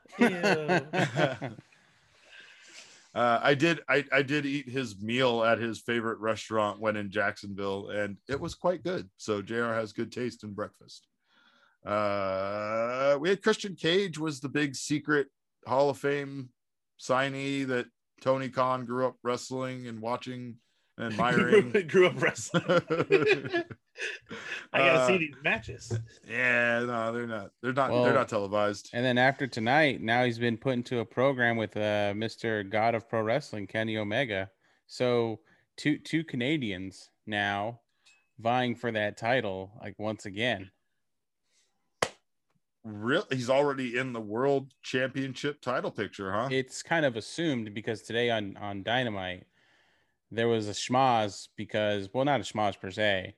Uh, there was a promo between Kenny and and and and um, and Eddie, and Kenny asked Don to 69 him, and then after that, um, when Jon came out, you 69 him? know, yes, when Jon Okay. came out, they started scuffling, and then at the end, Christian Cage came out and got in Kenny's face, picked up the title, so it, planted some seeds. All So right. I, I think I think this is uh, a, a major point of criticism for a lot of people have, and it kind of goes back to the AEW Dark thing where we said that we're seeing more credible people put on AEW Dark, but in some cases those were people that used to be on AEW Dynamite, and now they're kind of getting shifted. It almost is like that situation where you're standing in a long line and instead of moving forward you move backwards because somebody had a baby that's what AEW is starting to feel like, where there is just so many. people coming to AEW. Styles probably fell back in TNA, dude. Like it's right there waiting. And all of a sudden, some other guy show up, and then another motherfucker shows up, and then Right. another motherfucker. Yeah, I mean, it just it that's kind of what it feels like. Now, I say that because this promotion wasn't supposed to be WCW, and that's what it's quickly becoming. We have this really talented roster, and it was supposed to be about them and the wrestling, and it still is, right? Uh, and I know we're supposed to stay wrestlers don't care about titles or any of that other stuff. I know that AEW is taking care of their talent much better than WWE was taking care of their talent but at the same time too it still feels very much so like this situation is kind of getting away from them quickly. You know they just recently added big show and christian cage as new talent to their promotion. I know big show's not going to be wrestling but it doesn't mean he's not going to be getting airtime right yeah. It's hard to be the big alternative when you keep on bringing in guys who were part of what you were an alternative to. You know, but, I still these are credible talents that will fill out the roster and make their show a more credible show. Like as far as it looks overall, with the two former WWE champ. Oh wait, Christian wasn't WWE champion, but two former champions from WWE. So Yeah. I, I think it's a good move overall. Well, and you're right about that. The one thing they bring to a promotion like this with so much young talent is their experience, right? It's kind of like what you would say about a sports team that brings on some veterans, you know, to kind of hopefully bring their experience to the rookies that are talented and young but don't have that experience. Uh, it, especially when it comes to television, right? There's a lot of things guys like Christian and Big Show uh, could teach these guys. A lot of things. that they could Luchasaurus could use some big man coaching from Big Show. Like that would be a great guy for him to talk to. You know what I mean? Like, Yeah. and I, I, I get that. I get that. For the most part, a lot of their talent has been working in limited capacity. So Mhm. it's been like Jake the Snake being a manager to Lance Archer, or pretty much everybody kind of being a manager or or a commentator. This just feels a bit different because it feels like they were bringing him in to wrestle, and that seems to be what they're doing. Same thing with Sting. You know, they're they're bringing these guys in to wrestle, and it just doesn't feel like you know, some of the independent, talented guys that they were really excited about early on are getting those same opportunities. You know, Joey Janela was putting on these amazing cinematic type things on his own on the indies that were very similar to what we saw with this match between Darby and Sting and, and Team Taz. And yet, you know, now he's kind of been pulled away from doing all of that. Joey Janela has wrestled in GCW more than he's wrestled in AEW. So it just it doesn't seem like some of those type of guys at that level are getting the same opportunities that they even got at one point early on when they didn't have as big of a roster. Yep, Joey Janela's kind of playing the Chris Jericho role in WCW, you know, except for he's not even getting any TV time really, unfortunately. Because honestly, J- Janela was one of the hottest properties coming into when AEW started up. Like he was so Right. hot, and yeah, the steam is kind of gone. I wonder if they've soured on him because, or I mean, I can't say any particular reason, but I wonder what the reason is. There must be something. I will say that there's parts of AEW that make me realize that any televised wrestling company is going to have certain controls over their guys. And so the problem is is that WWE gets a lot of flack for the way that they control, you know, their their performers and rightfully so. They are very shitty to their wrestlers. We we talked about earlier on the all the streaming stuff, just the way that they don't make them actual employees and they're they're you know contractors and all of this there's still going to be a lot of control over over of any wrestling show over their talent you know like i even saw tony khan giving uh bryce some shit because he was at disney world like a few days before the show or the day of the show or something. And he was like aren't you going to come eat dinner in the bubble where we're all supposed to be staying? Like he, he was on social media basically kind of wagging his finger at bryce a bit for being at disney world by himself you know there there that that's also goes up there with being unnecessary just like uh, the, the, the the the other attack on the That's a slide in the DMs right? thing, right? Right i mean i i don't know i fucking i know my friends don't slide in the dms to shame me but that's different fair, fair. And I gotta say, I real quick, I roll back. I can't, I'm speculating maybe they soured on Joey. I can't say for sure. I like no, there's no I- reason to say that. You're probably right. It's probably just an overpacked roster, but they were pushing him strong at first, and all of a sudden they just pulled back real hard, and then they paired him up with Sonny, which actually was a cool tag team, and then I, they I pulled, like that they pulled that back entirely as well. I so it's unfortunate because I really like Joey. He's They had some really cool vignettes too, with like the whole like driving thing and Yeah. like yeah, at the I- gas I- station where they yeah. kick the guys, Sonny kicks those guys' ass while Joey's buying chips and shit inside. Like, that was- some cool shit. I was really hoping, you know, and and I was really hoping that they that they would open that up and maybe do a little bit more of that on like dark, right? And then, you know, once they kind of catch a lot of flack or not flack, once they get a lot of steam, you know, they can maybe elevate that to somewhere else because that's the thing. Uh, AEW's kind of been this I don't know, maybe call it a, the poster boy of inclusion, but right now we're not seeing a lot of inclusion in the uh in the main show Right. um you know but again their spots are still on dark on the on the free youtube show I mean, you we we could sit here and pick apart a lot of the things they're doing wrong on AEW, but really they're still trying to find their way, right? And so I feel like this entire thing, um, you know, with well it just goes down to personal speculation at that point like it just depends how you personally feel It does. well, okay, like with Joey, for instance, or just like I don't know, like this phase. What I'm talking about now is where they've been hiring these, you know, legends. Like like it's kind of on par with the big names that they would bring into Starrcast as meet and greet opportunities, right? You know, the Stings. I wouldn't be surprised if Goldberg wasn't on a WWE contract. They'd even bring in Goldberg. I think he was speculated at one I, point. I you know, and i think the re the main i guess this is just me personally i just feel like hey there's a pandemic these guys got to work somewhere and you know if if wwe is not giving them a fair shake i can it makes sense to me again me that hey if if aew is giving them an opportunity okay why not let's just see what happens with it it AEW is still in the their guys, infancy definitely. it, yeah, and AEW is still in their infancy where they can make mistakes, learn from mistakes, you know, and and really just keep you know keep on rocking and rolling.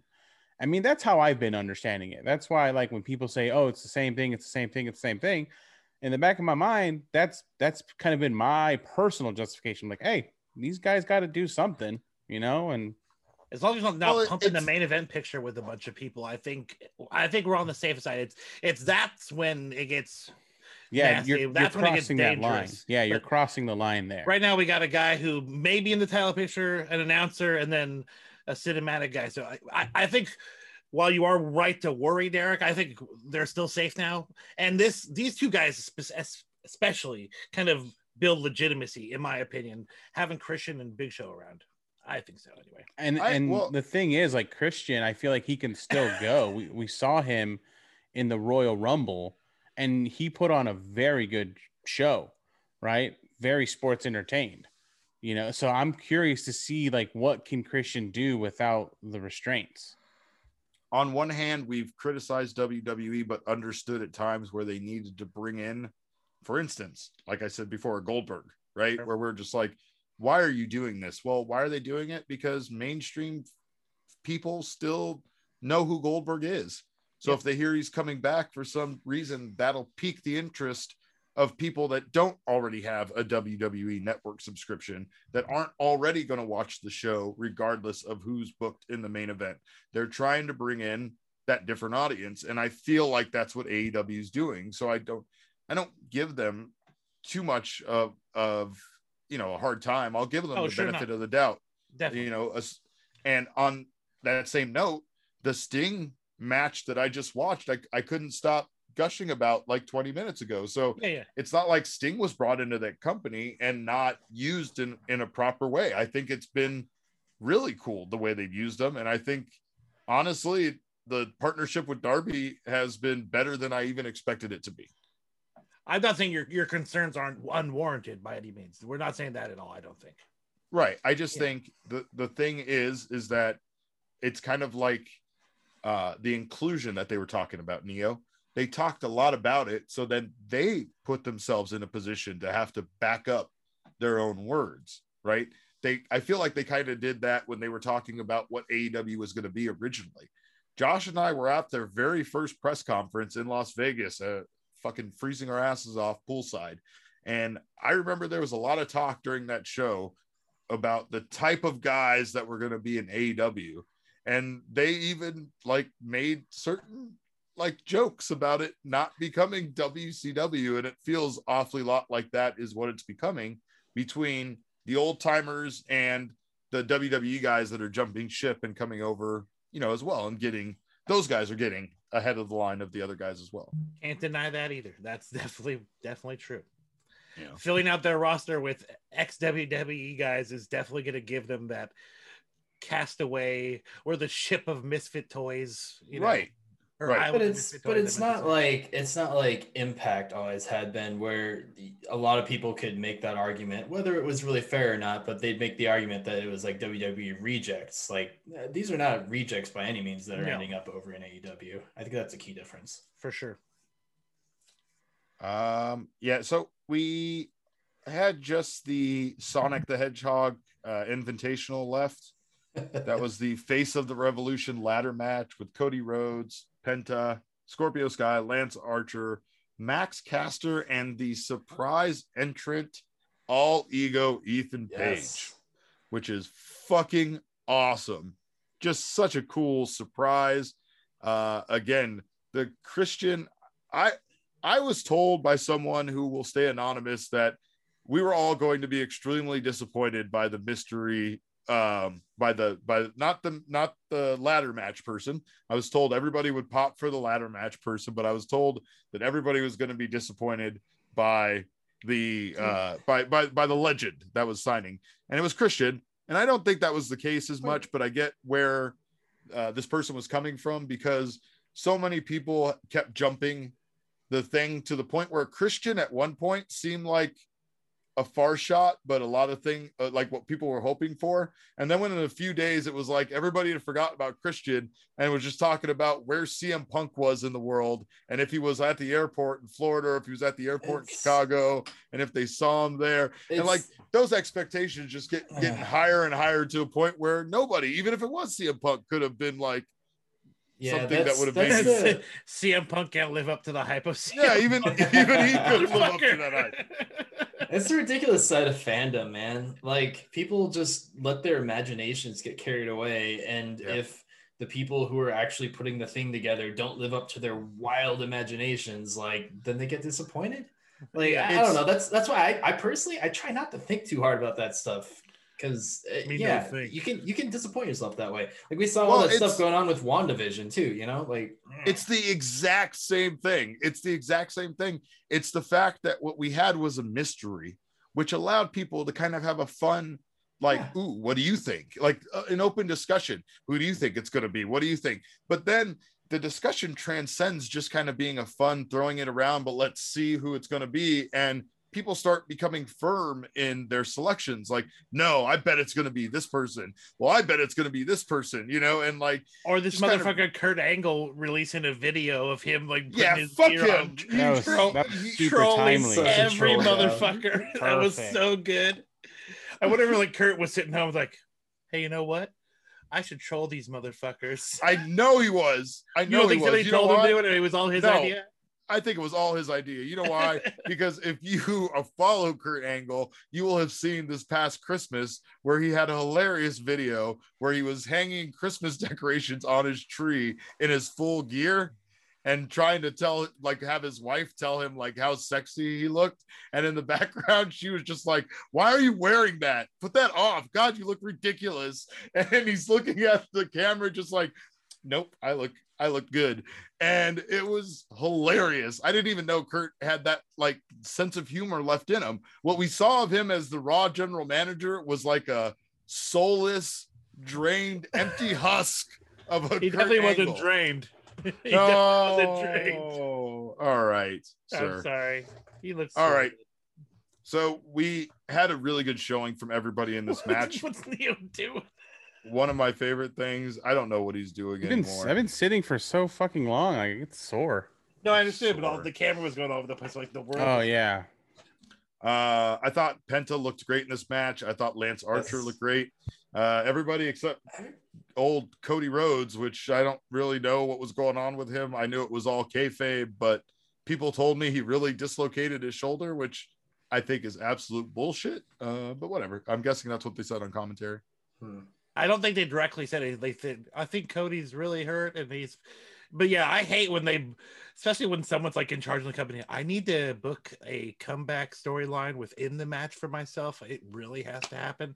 Like, God damn it, guy, just wrestle the fucking match. Or just go Well, he away. did say like just get injured and leave. He did say previously like he's never won a ladder match, so that he had that going for him. And then um apparently he's going to be in an angle with Penta now because today Penta kind of went in on his arm injury and and talked about how he's going to break his arm to the point where he can't hold his baby girl. Ooh, Oh. yes. Oh shit. Let's let's get some Pen- Lucha Penta- Underground Penta going on. Well, yeah, I mean they had a banger match in triple triple A like a while ago, so it'd be nice to kind of see that uh, kind of you know brought to stateside. So give me that. I, I would not. De- I would. I would definitely not mind watching that again.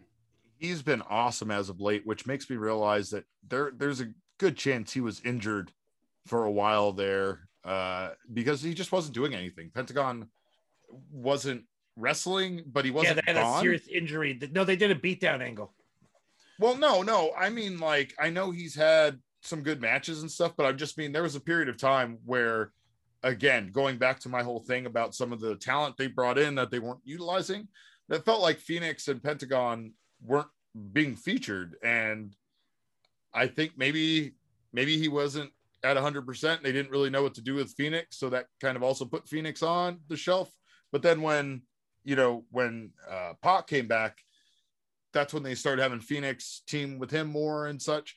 This just like Josh was saying, this was this was lucha Pentagon in this match. You know, the shit he was doing, the moves he was doing, it was fucking violent and reckless, and he was doing shit off the ladders and doing fucking all all sorts of things that I feel like I haven't seen him do in entirely too long. You know, that guy is an incredibly talented wrestler, but like it's his character. It's it's all about what he is, you know, like just the strutting around, the Cero Miedo shit, like everything about him is uh entertaining and and over the top.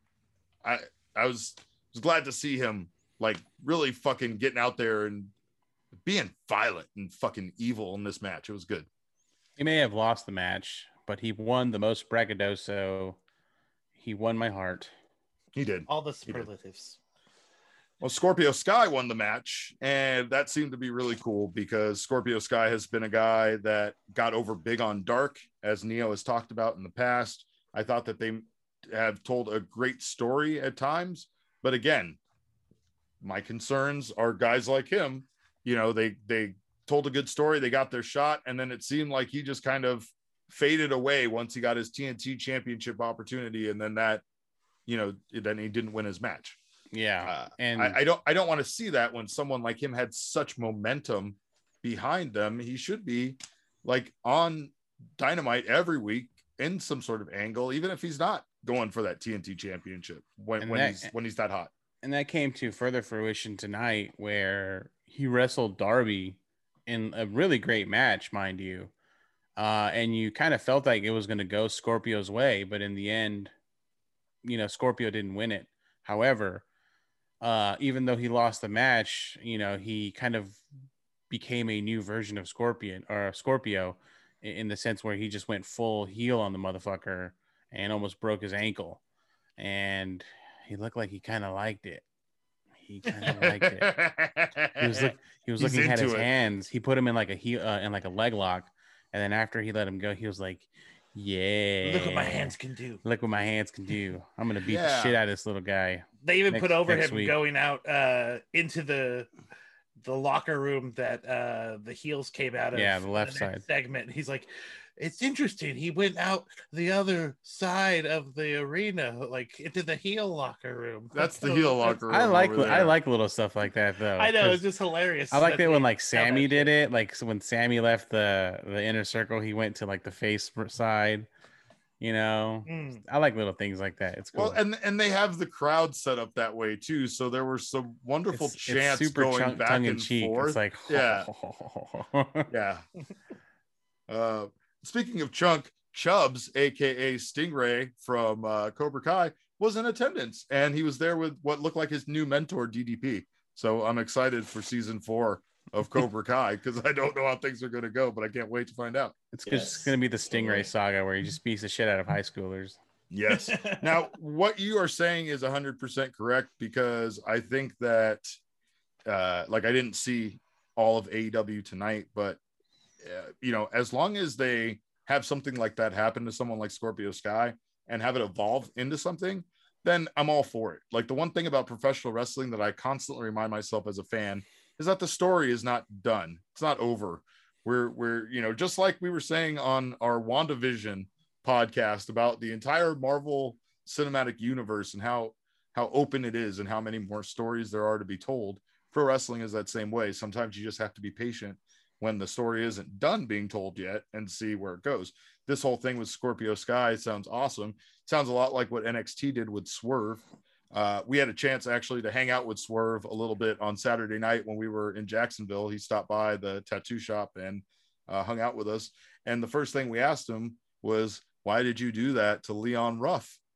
And Swerve just got this evil smile on his face, was like, I'd fucking do it again, is what he said. He was like, he was all, he deserved it. You know, I saw the evil in his eyes. And then two seconds later, he's showing me pictures of his pot belly pig and being all cute again. But when you brought up Leon Ruff, he was angry. And so it's a different side of him. And I love to see that. I love to see, you know, guys try something new. And I think that that's probably a really good move for Scorpio Sky, if not all of SCU. I've never really liked SCU as faces. Yeah, SCU is looking a little like they were in the crowd tonight watching. Um, Which side Uh, were they on? Left side, right side? no, they were just in the crowd. I know left left crowd or right crowd. Which crowd? There's a heel crowd and a face crowd. Was she standing? Was he standing next to Jade Cargill? no, they were sitting in the stands. oh, in the stands. Got yeah. it. Yeah. Yeah. and they've got an angle going on right now that they if they lose a match, they're they're done. So I wa- I guess they have to say, nah, we were just fucking around. We're bad guys now. Mhm. Yeah, that's how you Which- heal it up. You don't honor your word. Yeah. Well, well, in which if you get a chance to watch that match, dude, Matt Jackson and again Rey Fenix tonight, it was another another banger, dude. Just another banger, and that's why I like where the story is going. Where you have, you know, Triángulo de la Muerte going up against the Young Bucks right now, and just yeah, like the fact I, I want to see Pac versus Nick next, and then after that, let's get the the actual tag team match going. Yep. You know, why not? Like Yeah. stretch this out. Like keep me titillated. Oh. whoa, whoa, Whoa. Whoa, coming in hot. ASMR podcast. Nice. This is why you should get a cool mic so you can say things like oh, shakaroni. moist. Shakaroni. Did you say moist? Moist. Moist. Gross. All right. Well, he brought up Shaq. So, do we want to talk about Shaq being the greatest wrestler in AEW, or Was it good? Was it there? good? Oh, Shaq was great. I missed Shaq it. was phenomenal. Did you do any I could not believe how good Shaq was. Dude, I really couldn't. as, You as should, some, you should. Oh, sorry. Go ahead. Uh, I, was- I was just gonna say, like, as, as somebody who grew up watching like bullshit uh, pro sports athletes Yes. do cameo appearances in WCW, Karl like, Malone, like even even like guys from teams like I The like, mailman. like seeing Reggie Carl White Weathers. and yeah, like Dennis just all Rodman. that. It was always bad. Like ninety five percent of the time, it was bad. Uh, they they nailed it. Like this was exactly how to utilize somebody the size with the size and athleticism of Shaq. Like Shakaroni. focus on all of his strengths. don't don't overdo it. It- Like it, it was perfect. I, I thought it was great.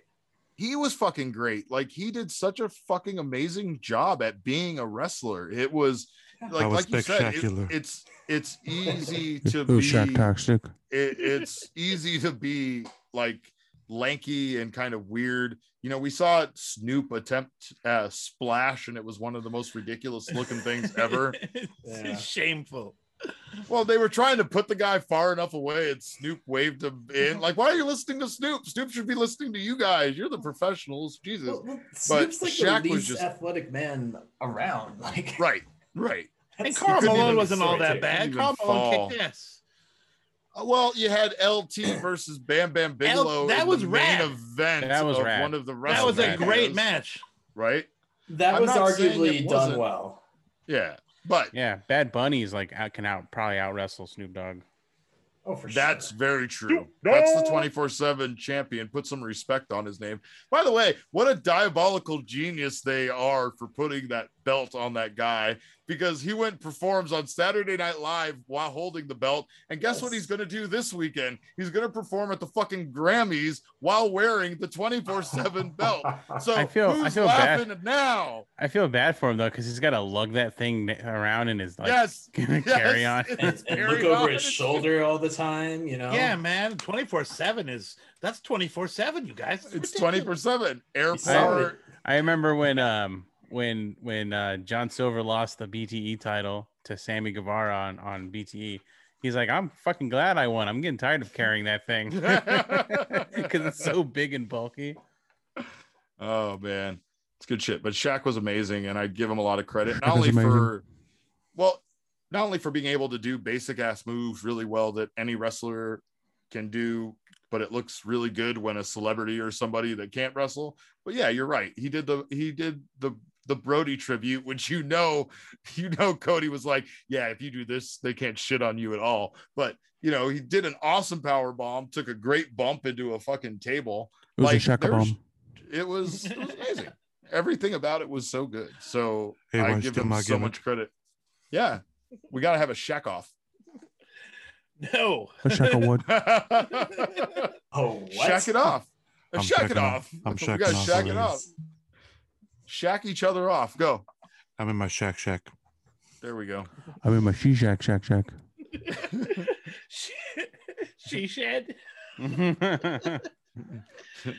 Shaq drank Shake Shack, uh, Shake Shack by the She seashed. should. Um, let's fucking wrap this podcast up. I've had enough of all of you. Uh, let's do winners of the week, shall, shall we? Josh, you can go first. I, I was afraid we weren't going to talk about Shaq. Uh, he's my winner of the week, man. Like, oh I- yeah, wait. Let's talk about the tweet that exists out there where Shaq just says, "Hey, I'm hanging out with Schlizzag Jack in the Box. He's a cool dude." That tweet Yeah. exists. That tweet exists. Shaq, Shaq follows like less than 700 people. I am one of them.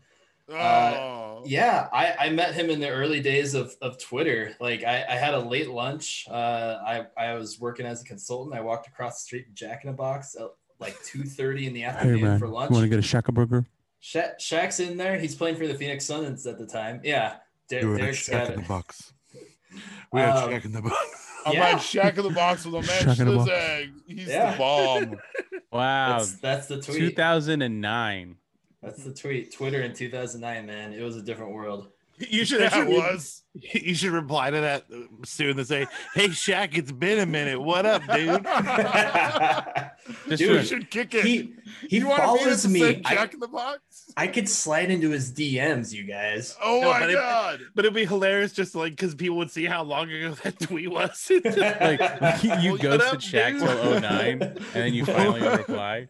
Will you Oh, please send him a DM and tell him what a great wrestler he is? Because I think that needs to happen. dude for sure uh and, and honestly too like i've i've met a lot of wrestlers in the last decade and i've spent time around a lot of Me big too, ass big time. dudes and like shaquille o'neal like size wise and just like being impressive like just does not compare to like like any of these wrestlers don't compare like i i'm sure big show would be up there but i've never met big show uh, Shaquille O'Neal is just he's he's on another level. Um, I'm glad that he finally got to do this because he's kind of like flirted with doing something pro wrestling with WWE. Like he's shown up a couple times, like hit hit a chair behind his back, like all that shit. But like this was all like they they they went all in with Shaq and and it worked. It was cool. Well, and, So, and now that he's on the, the. AEW brand, we can now get the match with he and Big Show, right? That never happened. maybe who knows? So Who it's knows? there. Like again, there's just there's lots of wrestling to to go around. And yeah, you can kind of like hate a lot of it, but I am I'm at the point where I'm just choosing to like what I want to watch and choosing, you know, what I want to like. Cause man, wrestling Twitter really just burns you out after a while. Yeah, I agree with that. I mean, it's it seems to be the same thing, unfortunately, with a lot of fandoms. It's not just wrestling, but it does. It gets to you after a while. It, it's like Twitter, especially, is we're, we're, it's here for the jokes, right? That's what we're we're doing on Twitter. Uh, I think that people take pro wrestling as a whole too seriously, and it was a lot of fun to see this show in person. I this was the first pro wrestling show I've seen in a year, besides that GCW Slab City debacle that I went to out in a state park that didn't even feel like I was really watching pro wrestling. Uh, but this was this was a lot of fun, and I will give them credit because this show was a blast from from beginning to end. Uh, no pun intended about the end not actually being a blast. So let's do winners of the week, and I already introduced it. We already so. Josh, Josh, you said Shaq. Uh, Yep. Neo, go next. Uh Rey Fenix, he's the winner of the year. He's the winner of my heart all day, every day. Rey Fenix for the win. All right, Beek. Tweet. Uh, what we were saying about hating or loving. Maybe I love wrestling unapologetically, even if it's terrible. I love it. I I find an excuse to love everything about it. But my winner of the week is someone who everyone seems to be loving, and that's the almighty Bobby Lashley. Hey, yeah. Monday night, Monday night, Lashley. he And I- deserves it. I honestly, the guy's been with the company so long. It's insane to me that they finally figured out how to present him, and it's great. It's awesome that the key really was kicking it with MVP. So, I, it it's dope. It's really cr- I love everything about it, and yeah, I just look forward to some good matches. Hopefully, they pair him with somebody awesome. God You know, bless you, great MVP. what was great to me was the last time a black champion was crowned in WWE, MVP was in the same bar as I believe Mega Ran and Neo X. Were you Mhm. there for that? Sh- Shad was also there too. Yeah. Yeah, Shad was also there, and so it was pretty incredible that he got to be, you know, from from that point uh, to being with the company and being at ringside when Bobby Lashley was crowned champion. It's it's a very cool moment. Yeah. Uh, I'm going to give my winner of the week to Jon Moxley. Uh, I thought that he put on a hell of a match. He gave a hell of a speech afterwards to try to save, uh, you know, a really unfortunate situation. Let's be honest. I think that what happened sucks. It sucks that AEW's taken so much, you know, kind of criticism for it, but it's also understandable. It was, you know, a, a big fuck up, really, when when it comes down to it.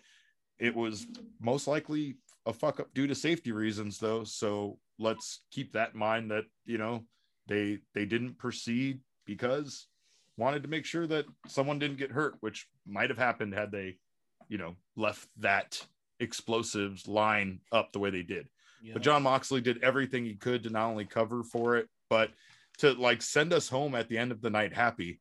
It was also really funny to me to see him instead of leaving uh, through the babyface entrance or the heel entrance, uh, he just walked back up, you know, the crowd and went into that little room that he comes out of, which I guess he lives at Daily's Place. So that's kind of fun to know. He's the I didn't know. janitor. I didn't know he lived there. Um, and I, I just, I really love the guy. You know, this entire angle was done to write him off TV so that he could go be a dad for a little bit with Renee uh, when they had their kid. But I don't know tonight. if the, what's that? He came on the show tonight though. Right. Like, so it really felt like that was their intention. And now they're going to have to figure out another way Yeah. to write him off. You like know, they're you playing. can't have, They're, they're playing damage control.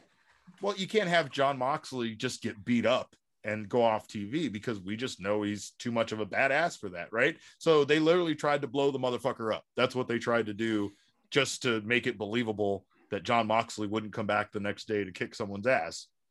I Yeah. I love him as a character for that. And- like, and that's why today's episode was nice because Don Callis, he actually did a pretty convincing job to kind of like really spin this entire tale. The invisible hand is really pulling the threads, you know, and that's where that that's where 60, 69 me uh Don came came into play. So you got to watch you got to watch that segment. well, they definitely, I, I saw him laughing, laughing at, at Moxley and telling him what a fool they made him look like.